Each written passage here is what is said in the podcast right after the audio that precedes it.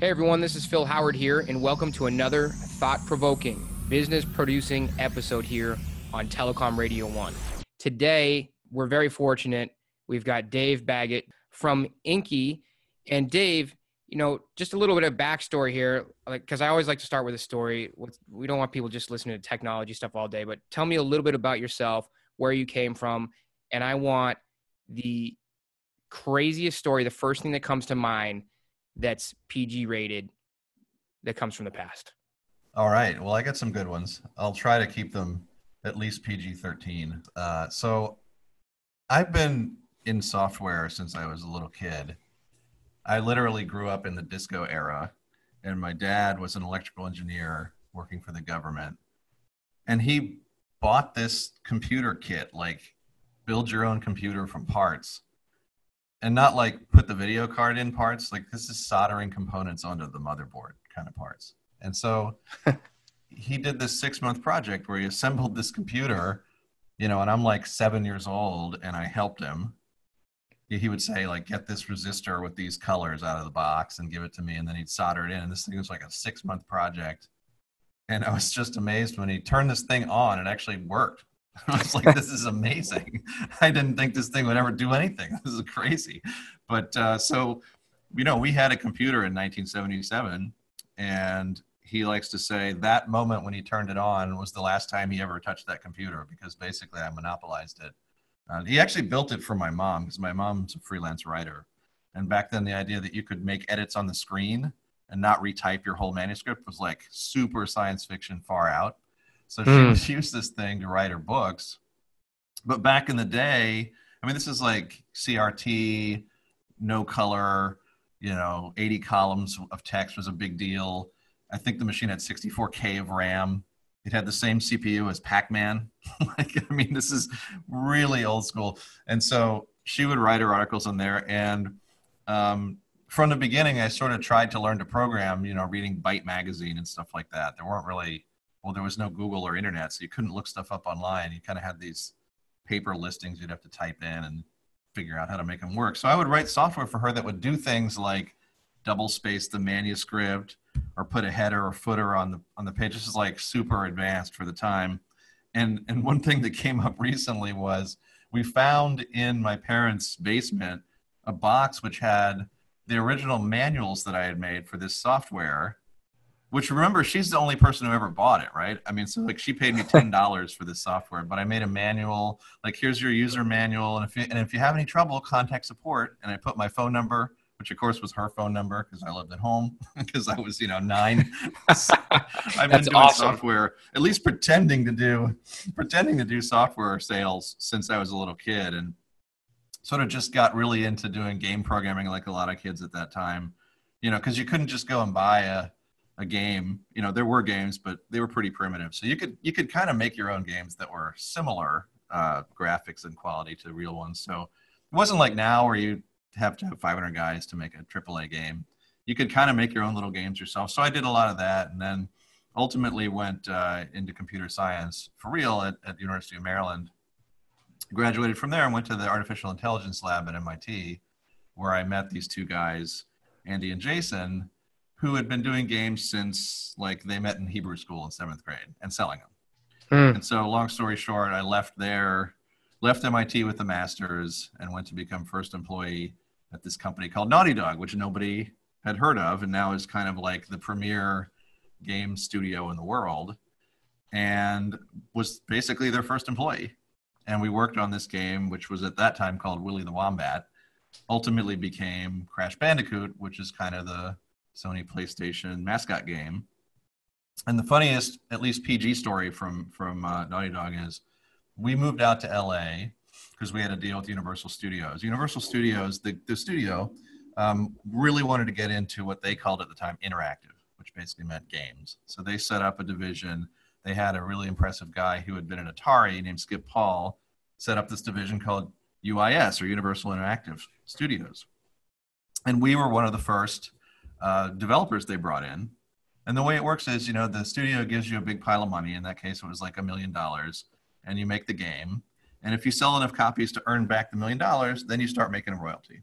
So Mm. fortunately, with Crash, it sold so much because Sony picked it up as their game and published it. We we made a lot of money on the royalties. But one of the things is because it was Universal Studios, they gave us space on the back lot. So we were in Steven Spielberg's bungalow Nice. literally in Spielberg's bungalow. And in fact, one of the funny things was one of the first artists that Andy and Jason hired, Taylor Kurosaki, was working on the Dalek model for the US version of Doctor Who, which nobody even remembers now. But there was a time in like 1994 when the BBC and Universal were trying to bring Doctor Who to America. And so they had all this you know artwork and collateral done for this US version of Doctor Who, which never got made. And so we met Taylor and hired him away from from making Doctor Who Dalek models to work on our models for Crash. Um, but the funny thing is that, of course, on the back lot, you know, this is like the studio back lot. We're right on the theme park, so like literally, when our parents would come visit or whatever, we would just sneak onto the sneak onto the ET ride and like go on all the rides for free. And they had these little trams that would take people around on tours, and they would sort of you know just make stuff up like basically the, the, the owner of the company jason one of the two guys. The reason the company is called naughty dog is because he had a dog named morgan and he'd walk morgan around. And the guys on the tram would say do you recognize that dog? You should. That's the dog from you know and he'd make up some show. It's like a total lie. And all the people on the tram would go whoa it's the famous dog from whatever you know lassie 4 so wow. so that was funny. And then the other thing that was the other hilarious story about that is so on the back lot, you don't have cars, right? Like you drive to work and you park in the garage, but then to get around the back lot, you're pretty much taking golf carts. And so Jason and one of our one of our other guys, Justin, who was assistant man, they were always trying to figure out how to make the golf cart go faster because it had a limiter where basically you could Governor. only go like 25 miles an hour. Yeah. Governor, exactly. I've got a governor one story day- for another day. I don't know. So, I was gonna say, yeah, there's a lot of governor stories One of the there. two, Jason and Justin. This is a good one because one of the two of them figured out the governor only works if you're going forwards. You could go as fast as you want in reverse. so basically, they would ended up coming back from one of these, you know, golf cart runs where they had gone like 70 miles an hour down the hill and flipped the golf cart. and Oh, nearly man. killed themselves. And they also lost one in the uh, parting of the Red Sea ride. They tried to drive the cart through there, and it got flooded, and had to get a crane to pull the cart out. Oh wow. Universal did not like us.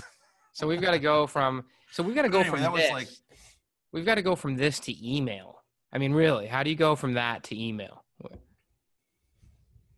You know, it's weird. Like I've always been interested in hard technical problems. So did two of the games. You know, I was basically along with Andy, who's one of the other founders of Naughty Dog. The two of us wrote the wrote all the code for the first game, and then we had two more two more programmers that helped us in the second one. And so I worked on the first two games, and then made a big shift out of games and worked on this other startup called ITA, which was kind of like Google of airfare you know, we would compute the airfare prices for you want to go from, you know, Boston to LA, here's the prices and here's a thousand options. And we wrote a Hmm. whole system to do that. And you know, the first first customer for that was Orbitz. So people remember Orbitz and Kayak and those guys, they sort of used our search behind the scenes and put a nice website on it. And then we also did a bunch of the airline websites. And so the transition from games to travel search seems totally bizarre if you don't know how programming works. But you know, in some ways, it kind of doesn't matter what the domain is. An interesting problem is an interesting problem. There are lots of really hard problems that we had to work on to make Crash look as good as it did on that era of hardware. And then likewise, you know, making the travel search work. It was sort of when the idea of using a big a big pile of PCs and racks to do a computation instead of a giant mainframe, that was like a new exciting idea. So Google was doing it, we were doing it, so- some some others were doing it. And so we had to solve a bunch of these challenges. And people don't remember, but the hardware then was a lot slower and more primitive than what we have now. So it was a challenge to fit a difficult computation like, you know, rendering the world of Crash on a PlayStation 1 or computing, you know, a billion airfare prices on a PC that fits in a rack. Um, Mm, I would imagine. you know, and to get to email, basically, email is very similar in some ways to travel, in that there's just a tremendous amount of accreted complexity in the industry. I mean, if you think about the airlines, they're one of the first to adopt networking and computerization and databases, right? They were doing this stuff in the early 60s. And one mm. of the challenges, though, is when you're an early adopter, then 40 years later, you're stuck with a huge mess because people have just added on crap for 40 years and it's never really been rationalized. So, being an early adopter, you usually get penalized later. And indeed, the airlines had created this mountain of complexity. It's almost impossible. I mean, I remember reading a study by IATA, which is the International Air Transport Association. They're like the, the umbrella group for all the airlines in the world. They did a study what would it cost to add a digit to flight numbers? So instead of having four digit flight numbers, they wanted to have five digit flight numbers because they were running out of flight numbers. They came back with an estimate of a billion dollars. So they oh basically did an 18 month study and assessed that the cost to add a single digit to flight numbers across all the systems would be a billion dollars. And that's why there's still only four flight four flight digits because they didn't do it. so, and you know, you can imagine all this complexity around things that people know intuitively, like Saturday stay over, right? Or, you know, advanced purchase. All that stuff's embodied in a bunch of rules that have accreted over time. And email is kind of similar, right? I mean, email dates back to 1971, believe it or not. Email's so old that, in fact, the idea of HTML was a really, really recent feature added to email. Mm. Like email used to only be plain text, and all the the whole idea of having HTML and attachments and stuff like all that was an, a grafted on bunch of stuff that happened in the 80s and 90s, especially the 90s. And so, you know, the idea that you can accrete all this complexity, then somebody's going to come along later and sort of unwind it all and rationalize it all. And what really struck me about email was twofold. Number one, it's kind of a mess from a usability standpoint. So we put a lot of effort into making the search work better and things like that. But also from a security standpoint, I mean, the internet in 1971, there was no remote consideration of security. It wasn't even something that was on anybody's minds. And so the email system, it has various hallmarks of being developed in that time in that it's just completely and grossly insecure. An example is if you have a connection to a mail server and you're allowed to send mail on that mail server, you can just put whatever you want in the from line. Pretty much. You can just say, I'm the president of the United States. I'm whitehouse.gov, president of whitehouse.gov, send it. And hmm. and that's the way it's always been. And so things like we're working on now at Inky, protecting phishing, these are things that are just latent problems that have been around for a very long time because email was never designed to be secure right? And so we're retrofitting on top of it security features. And there's all kinds of stuff like, you know, encryption's been retrofitted on and digital signatures and attachments and HTML. And so in, in some ways, the crazy domain complexity is similar for email as it is for travel, travel search, even though they're totally different domains, right? So let's give our just to pause for a second, let's give our our general listeners our laymen, our lay folk like ourselves. Okay, like I'm the guy that would send that email with the president's name in the front line. I may have even done that. Um, yep. Yep. uh, and I wanted to title this episode "The Three Dumbest Things Employees Do with Email That Are Worse Than a Hillary Clinton Bez Server."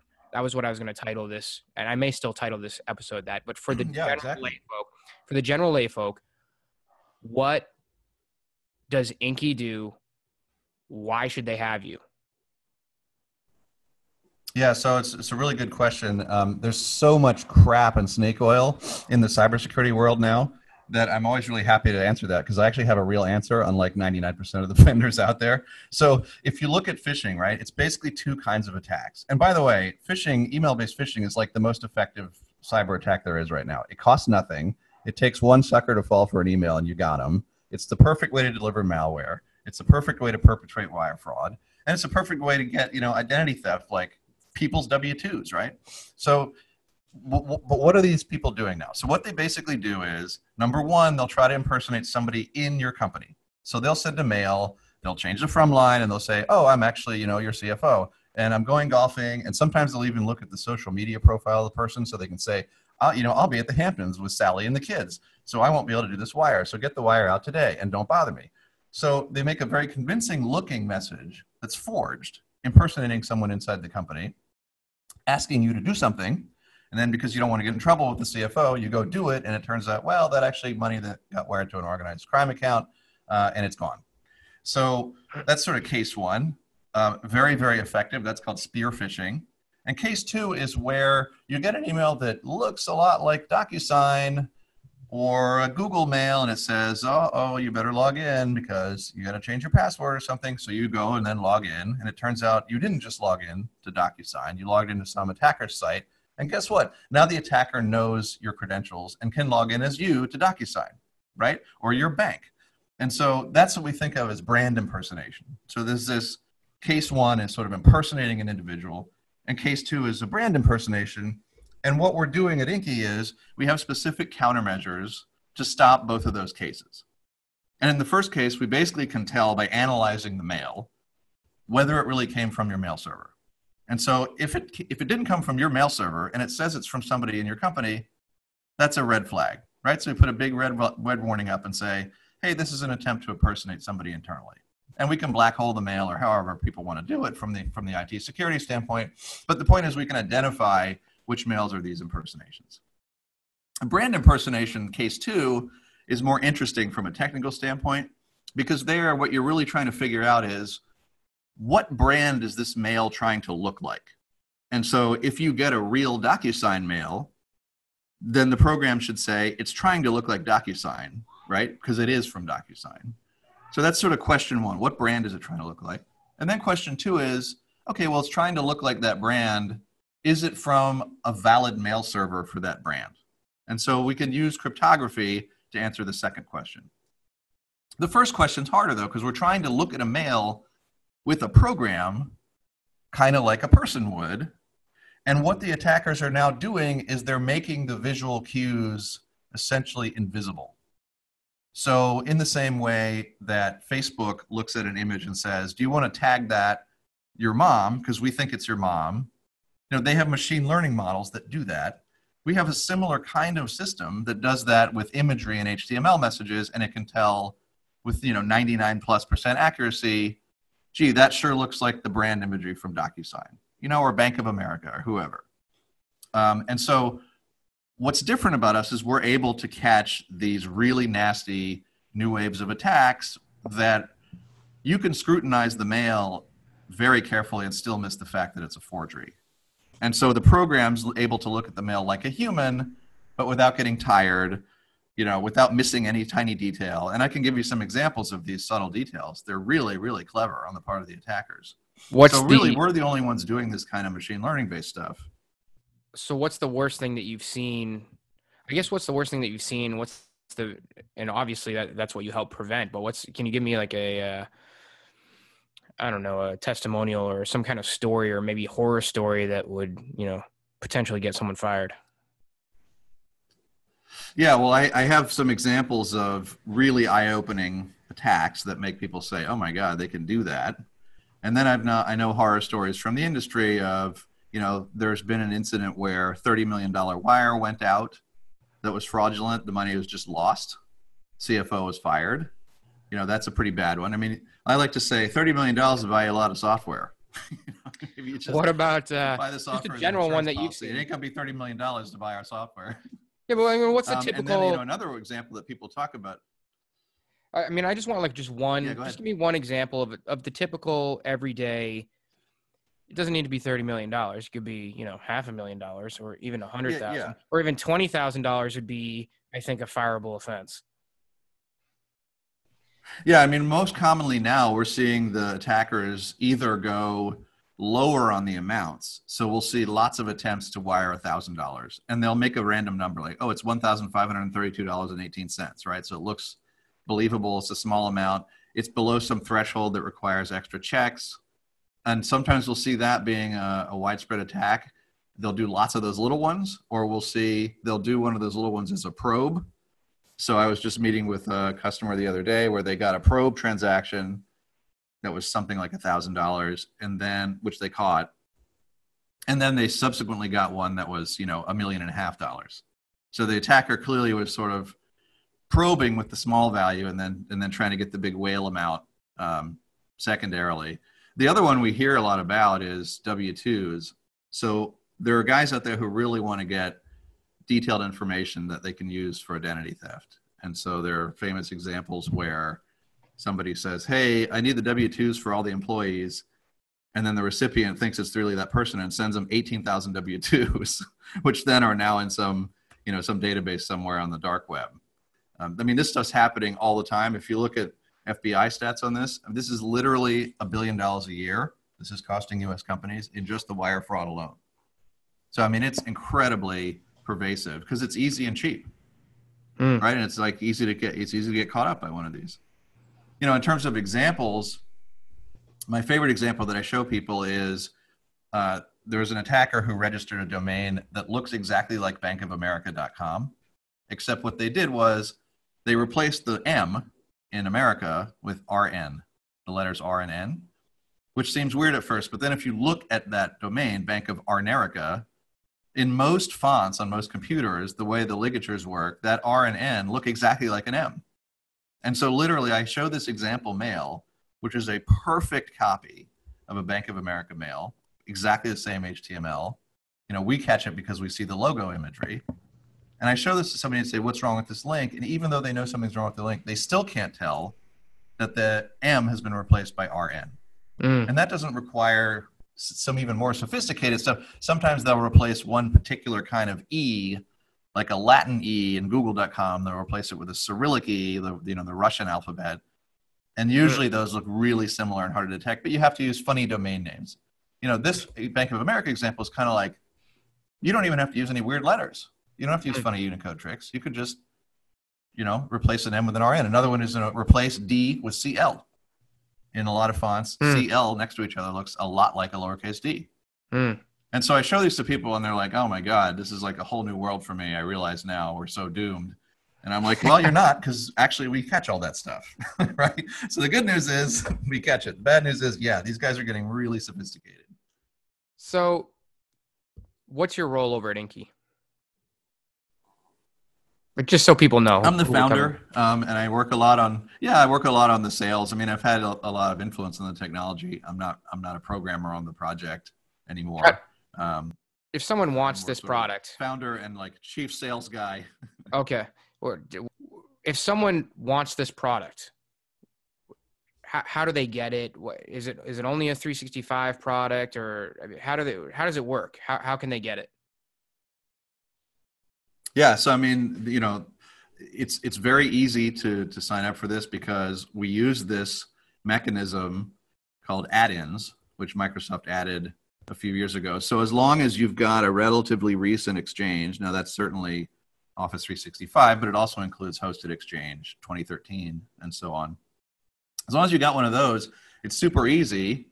You know, we'll charge you 350 a user a month for for you know each user and you basically add this little url into the admin panel of exchange and then the inky icon which is a little octopus um, shows up in everybody's outlook. And then when they have that thing open it'll analyze their mail in real time and tell them you know either this looks good and here's information that we were able to verify about the sender. It's really docusign or whoever. Or it'll say red flag orange flag pay really close attention to this Mm. Or in some cases, it can be configured just to black black hole the mail. If the mail's bad enough, then it can just never deliver it. Now and then, is there like some sort so of quarantine? Is there like a quarantine? And, uh, is there like a quarantine or something like that? Yeah, so like you that? can set it up to you, you can set it up to quarantine the mail or black hole it. Um, you know, we, we we have all kinds of mechanisms that let the IT guys control the policy of how these mails that appear to be malicious uh, whether or not they get delivered at all, and then you know how much information we present to the user, and all that stuff is then tracked in an analytics system. So then the security. So there's a portal. There's like some sort of portal or GUI. you know, there's like a portal or a GUI for exactly. an IT admin or say a partner. Now, obviously through CNSG, you know, if anyone wants to if anyone wants to purchase this, they can certainly go to thehowardstrategy.com or they can email me, Phil at Phil Howard Sales. Uh, certainly, all my agents can can resell it. Uh, any of the agency world can resell this product, and you can come to me, and we have a, a, nice little special discount for you too. If you're listening to this episode, just use coupon code Telecom Radio One. What about uh, what about Google Docs? Um, anything there? Anything with uh, Google Docs, or do they have to have an exchange? Yeah, so we have a yeah we ha- it works with with Gmail also. So we have a version that works with uh, Gmail and, and G Suite, and works as a Chrome extension. So you basically get you know for for your listeners, it's kind of hard to picture this. So I'll try to paint the picture visually. The way it works is you open up the Inky panel, and it just is like a separate side panel right inside your Outlook or Gmail. And then whenever you click on a mail, when it displays that mail, it also simultaneously displays Inky's analysis of the mail, which if there's nothing wrong with the mail, it'll just say, okay, we were able to verify this came from, you know, whoever sent it. But if it's suspicious or we know it's malicious, we'll put a big red warning up. So you see, you know, it's not like a typical security product where it kind of silently does whatever and you're left wondering as a user what happened to my mail. In this case, generally the mail gets delivered and the user gets to see specific feedback on what we think is suspicious. Now, sometimes things can be wrong with mails that don't mean there's anything malicious. So, links can be wrong. Um, you can often see where mailing list mail will have a different reply to than the from. And that's often a hallmark of malicious mails, but it's very common in mailing list mail. So, it's not always the case that everything is black and white. It's either malicious or not. Sometimes you can't tell. And so we'll say, well, that's an orange flag. Just pay attention to this. And if it's asking you to wire money or change your password, mm, you know, maybe don't do that, right? Confirm with somebody outside the email channel. And gotcha. so this same experience works in, in Gmail too. You get a little side panel that gives you, it's like having a security guy sit next to you while you're reading your mail saying, yeah, I don't know if I'd click on that link. it seems like, right. hmm, yeah. I'm gotcha. pretty sure that's not from DocuSign. I wouldn't, uh, I wouldn't log in. uh, a lot of other kind of larger enterprise companies that are still using things like Lotus Notes, believe it or not. Is that something they should be doing? And does no. this have anything to do with you?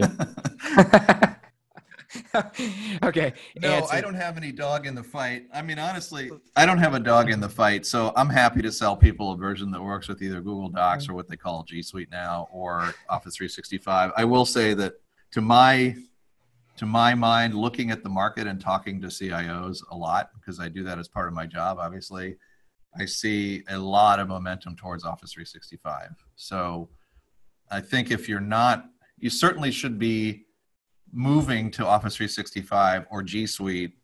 Um, and most of your peers appear to me to be moving to Office 365. And what's nice about both of these ecosystems is, and Microsoft's a little farther along, frankly, than, than Google is on this the exact thing that we're using to add this capability, these add-ins, they're a general mechanism where vendors can create extensions that run right inside of Outlook or Gmail. And that's really cool because you're not then dependent purely on innovation from Microsoft alone or Google alone. They've opened it up to other third-party ISVs like us that can add, you know, point solutions that address particular needs. And so that's exactly why we focused on phishing. You know, Microsoft, of course, has various security offerings, like they have something called ATP, Advanced Threat Protection. None of those things really addresses this newer phishing problem. Pretty much the state of the art prior to Inky is, well, if I see a URL that's been reported, I'm going to block the mail. But the problem is these newer mails, they either don't have URLs or they have a unique URL for each recipient. So there isn't a single URL to block. And we're just seeing that this kind of URL blacklisting approach is not going to work anymore. And then on the other hand, you've got the training software guys. There's one called PhishMe, There's there's KnowBe4, and it's great to train people to spot the signs of forgery. But the issue there is, you know, in bankofamerica.com, you can train people all you want. They can't see something that's invisible, right? There's no training that's going to make them see something that's invisible. And the attackers aren't stupid. So they know people are getting trained with the training software and they're working around it now. So these add in mechanisms let us do something very targeted. In our case, it's targeted to this next generation phishing problem, but it also lets these other vendors like us do this. And so that's why I think you want to be on either the Office 365 ecosystem or the Google one. I, I think that you're just going to miss out on these spot solutions if you can't get on one of those two platforms. Well, let's end with um, let's end with that la- that last point that you were getting into, which is which is really your separation factor. So, you know, why why Inky versus any other phishing software, which there's probably plenty of out there, and you know all your competition. but other than your days over at MIT and driving golf carts or your friends driving golf carts backwards at speeds of 70 miles per hour or higher, um, and working on Crash Bandicoot and, and being a gamer guy, um, what, what, why, you know, what really separates you versus the rest? Yeah, I mean, uh, we're just unique, right? I mean, we're the only ones doing this kind of machine learning. You'll see machine learning related buzzwords in the other guys' marketing, but I haven't seen any evidence that anyone's actually doing analysis of imagery and text or domain names like we're doing. And that's really the key to catching this newer stuff. Uh, and we're constantly adding these things too. So we have about two dozen of these heuristic machine learning checks, and we're adding more all the time. The add-in mechanism, by the way, lets us deploy things instantly. Like you don't even have to restart your Outlook to get our latest version; it just shows up. So as we're adding stuff, it just gets deployed without even IT guys doing anything. And, you know, and the second thing is we're unique in that the way we present the information is different, right? So we're not a typical spam filter product, or or e- even the things that claim to look at phishing. They're kind of working without the user knowing what's going on.